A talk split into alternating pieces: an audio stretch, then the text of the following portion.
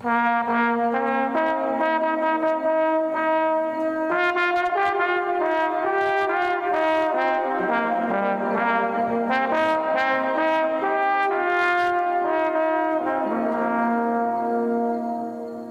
to Better Than Nothing. What you are about to hear is just me being able to speak with some amazing people that come from many walks of life. This episode of Better Than Nothing is brought to you by Concept by Iowa Hearing. Your hearing is our priority.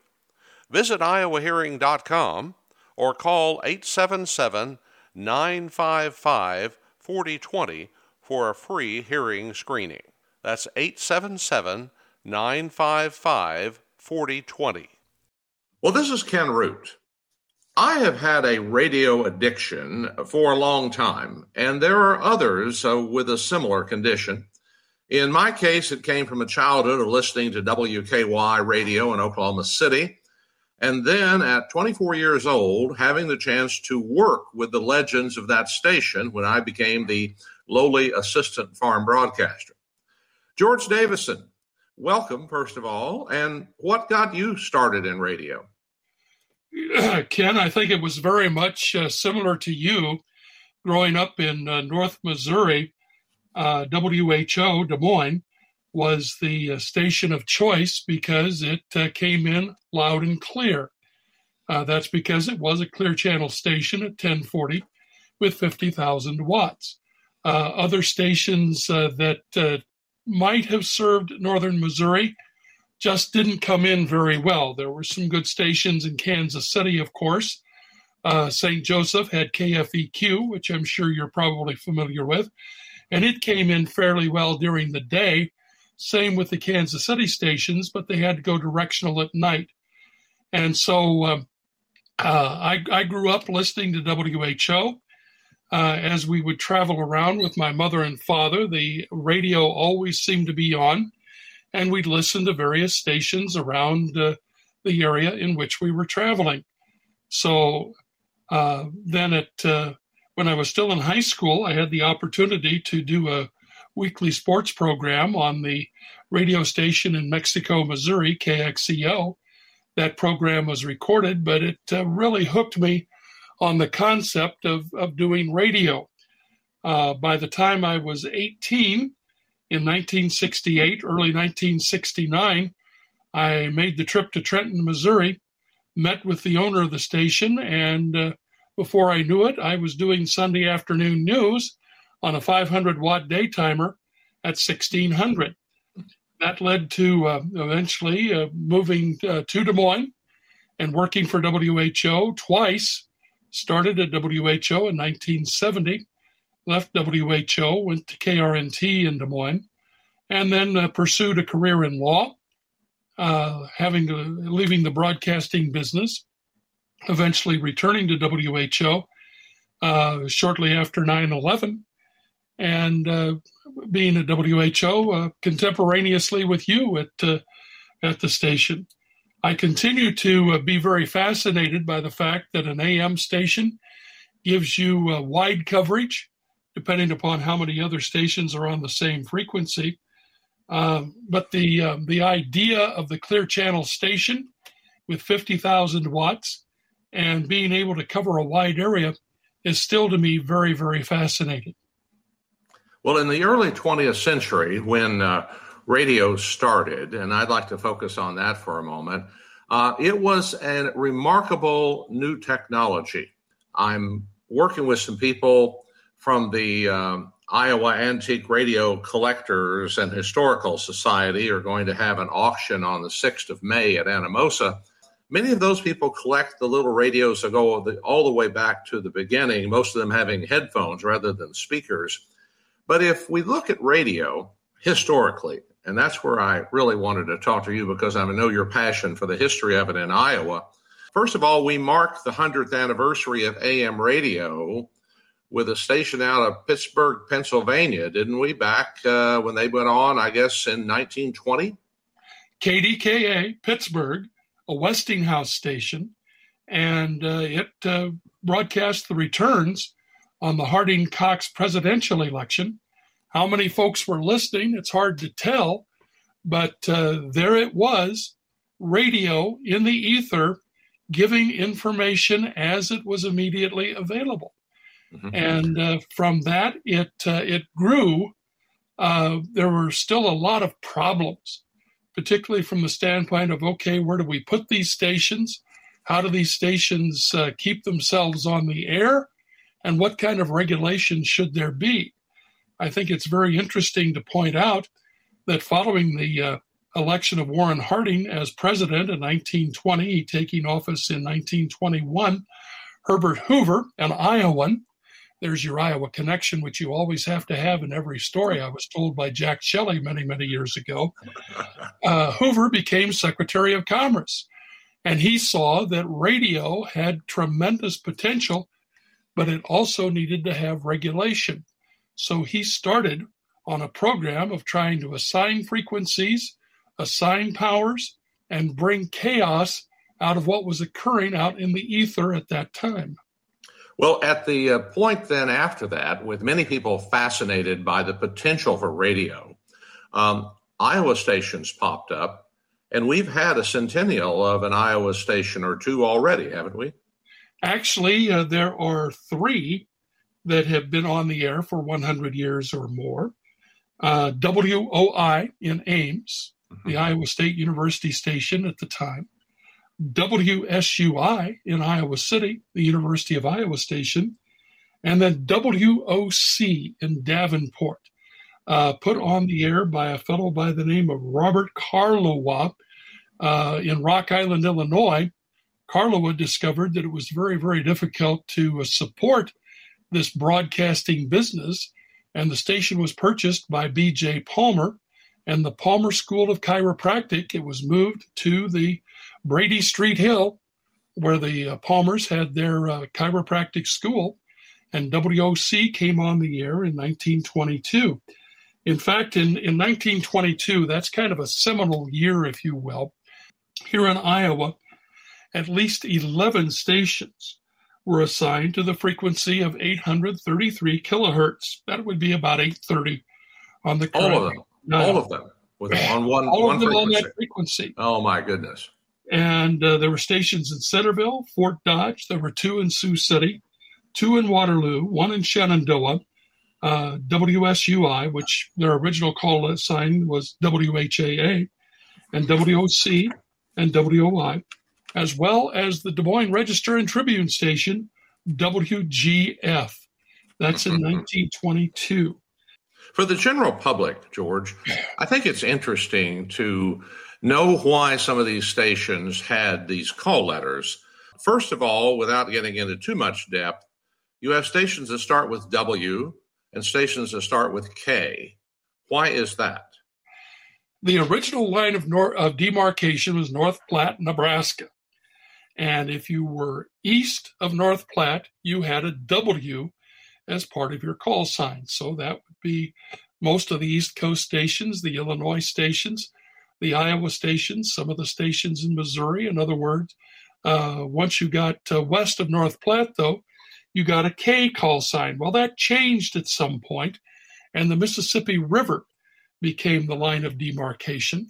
Mm-hmm. And so, generally, if you are a station which is east of the Mississippi, you're going to have a W call sign. That is not the case even today. For example, WKY, which was in Oklahoma City, uh, it was east of North Platte, Nebraska, but it remained with the W out uh, still to this day. There's several scattered stations west of the Mississippi with a W. Absolutely. Kansas City, WHB. Mm-hmm. Uh, and WHO, for that matter, WMT. WHO. we could keep going through them until we get tired, but that shows you how how long and how old this was. Uh, this uh, this history goes back, but past that, the naming of stations was fascinating to me, and I'll use Chicago as an example.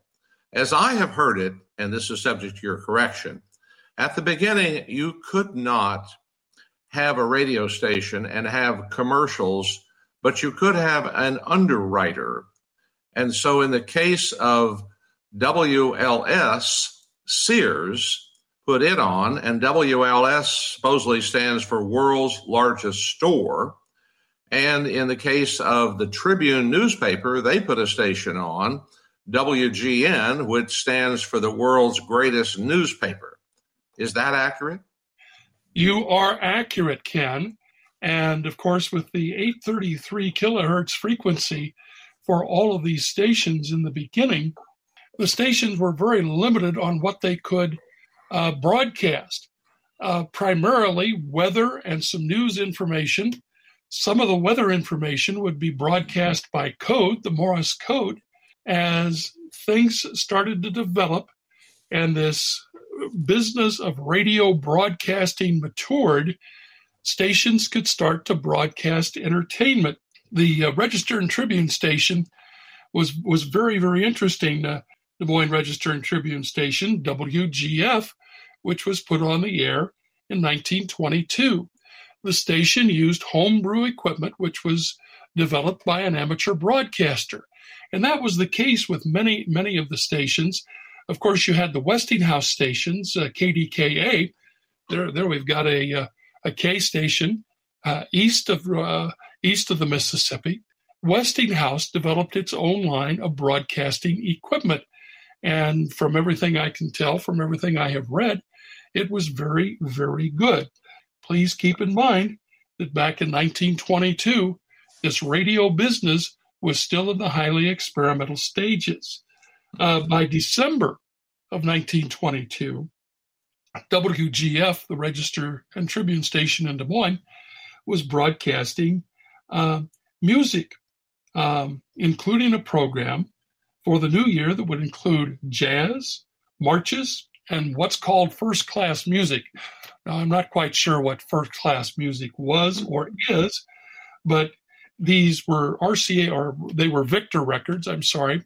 I'm used to thinking of uh, uh, RCA Victor, the uh, uh recording company uh, associated with the Radio Corporation of America, with the uh, dog in front of the horn on the radio, listening his to his master's, master's voice. voice.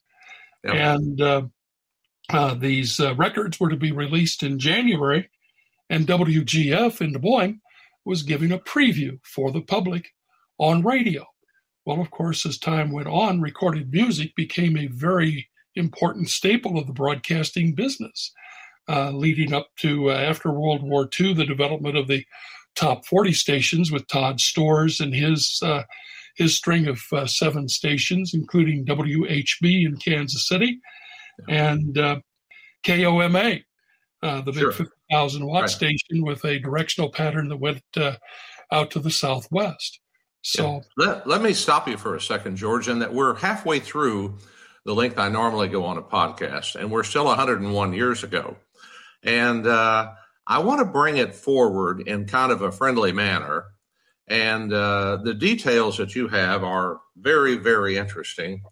But I think the real strength of radio through the years was the colorful nature of some of these stations and what they did to uh, entice their audiences. And a few of them have books written about them.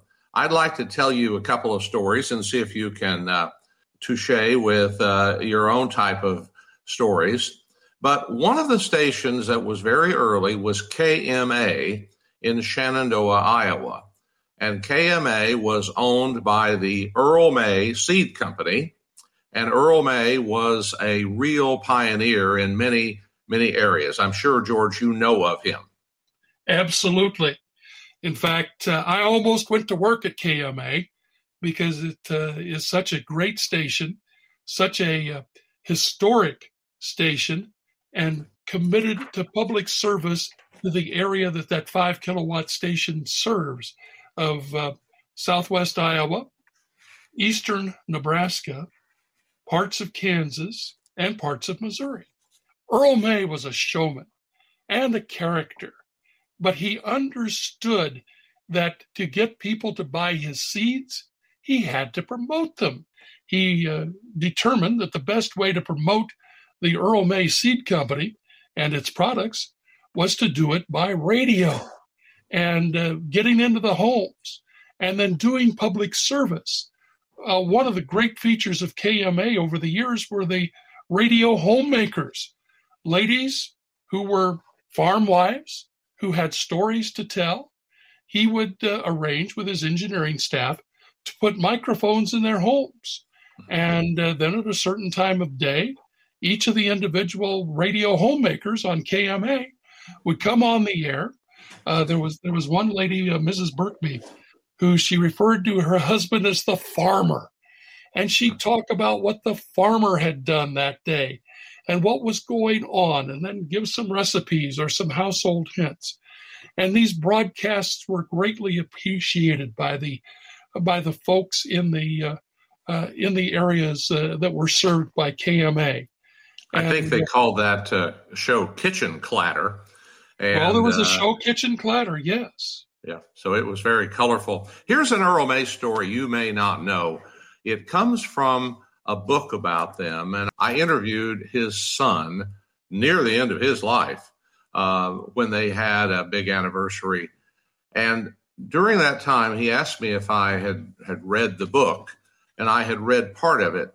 And he told me an interesting story that Earl May, early on in his life, was uh, aspiring to be a, uh, a great speaker. And he entered a speech contest somewhere around the teens, the, uh, the 1915 era. And when he did so, he won enough to go to a regional championship of which there were five speakers. Each of these youth, and this is pre 4 H and FFA, got up to give their speech. And when they announced the winners, Earl May finished fifth. And so at the end, he politely walked over to a judge and he said, Sir, could I ask you uh, what you thought of my speech? And the man turned around and said, that was the worst speech I have ever heard. And that man was William Jennings Bryant. As a result of that, instead of knocking Earl May down, it made him determine he was going to prove William Jennings Bryant wrong. And William Jennings Bryant was this aura of speakers, the, one of the great of all times, George. He had a, a famous speech, didn't he, back in the 1890s? Of course, he's remembered for oh. his Cross of Gold speech uh, to the effect that you shall not bury this nation on a cross of gold. And the argument being that the uh, nation uh, and the gold standard created problems, especially for people in the rural areas. But Earl May went on from that he put that radio station on the air in the early 1920s. And in 1928 or 29, he was named the outstanding radio broadcaster in America. And many people said that it was all because Bryant told him he was the worst speaker he had ever heard. Well, you know, the, the other interesting thing about Shenandoah is Frank Field. Yes. Frank Field originally was on KMA. Field had the Field Seed Company there in Shenandoah and recognized the power of radio to help promote his seed company. Frank Field was able to obtain a license for KFNF. KMA and KFNF in Shenandoah were great promoters they promoted the heck out of things.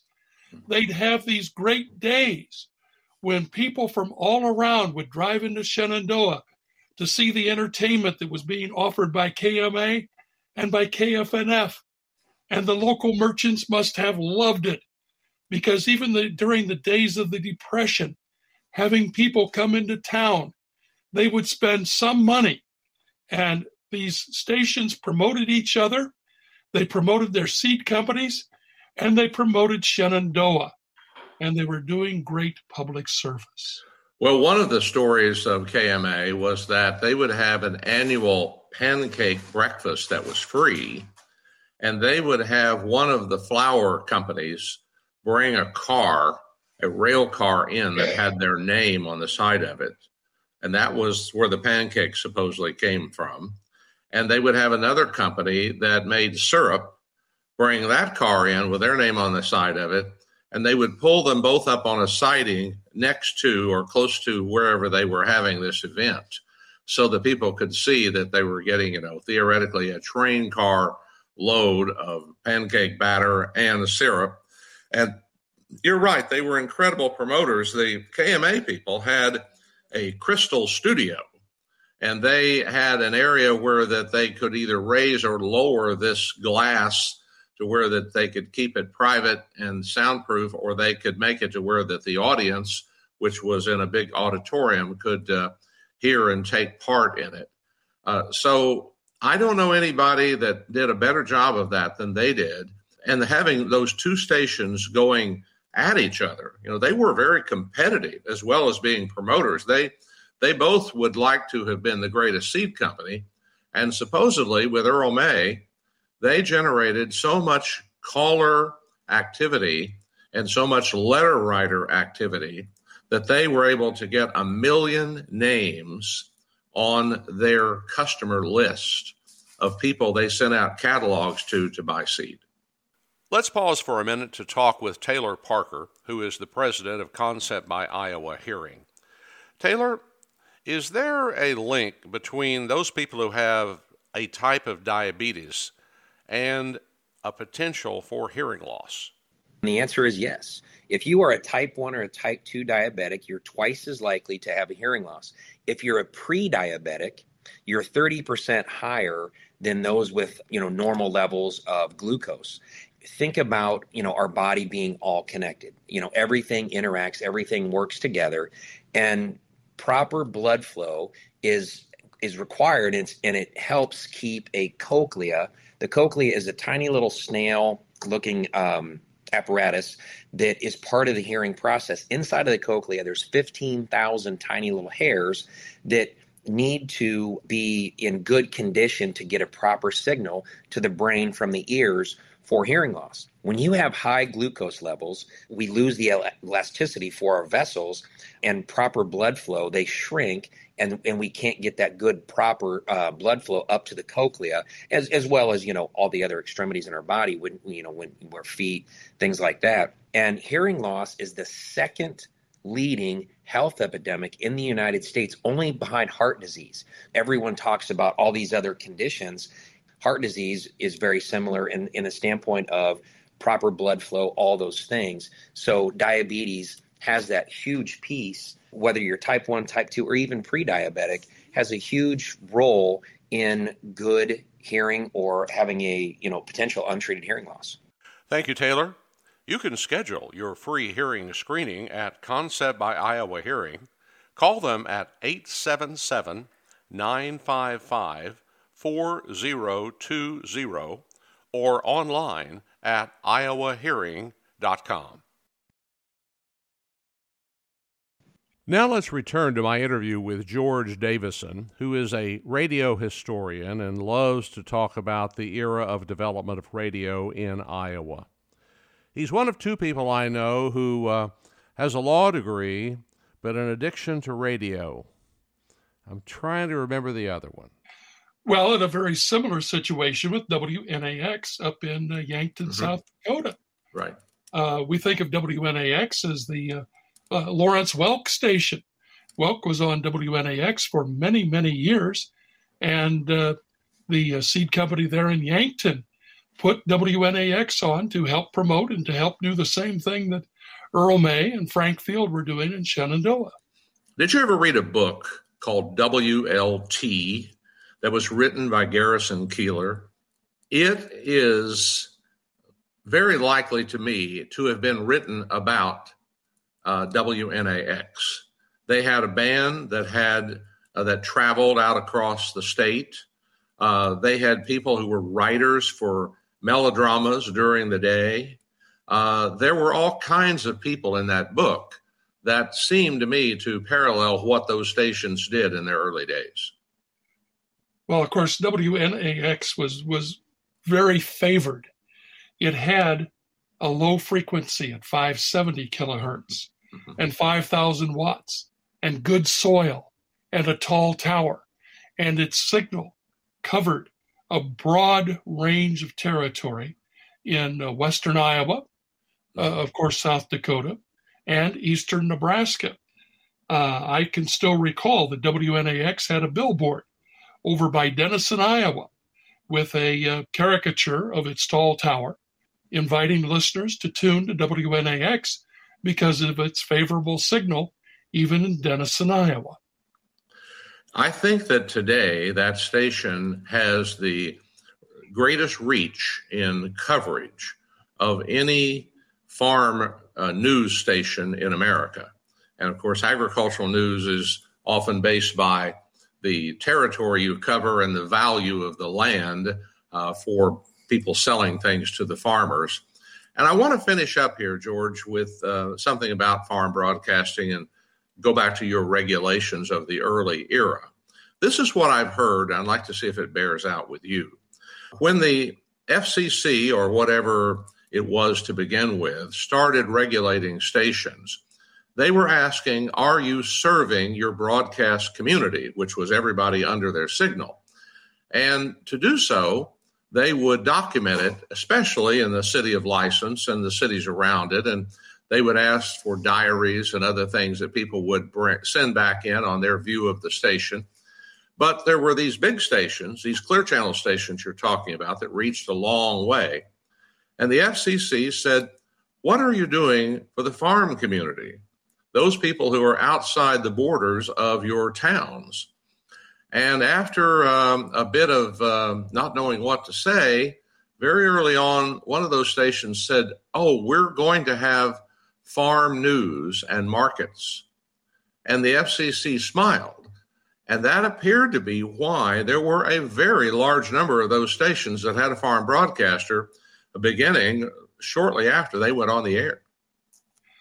Well, Ken, I, I think that's absolutely right because uh, under the under the laws as they developed, a station had to serve in the public interest, necessity, and convenience.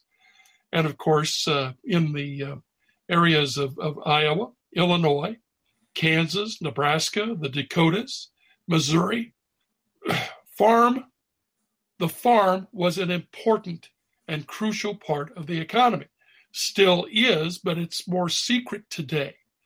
Um, WGN, with its uh, very, very excellent farm broadcasting uh, heritage, WHO in Des Moines, with Herb Plambeck as the original farm broadcaster on WHO, out in the community, out doing public service.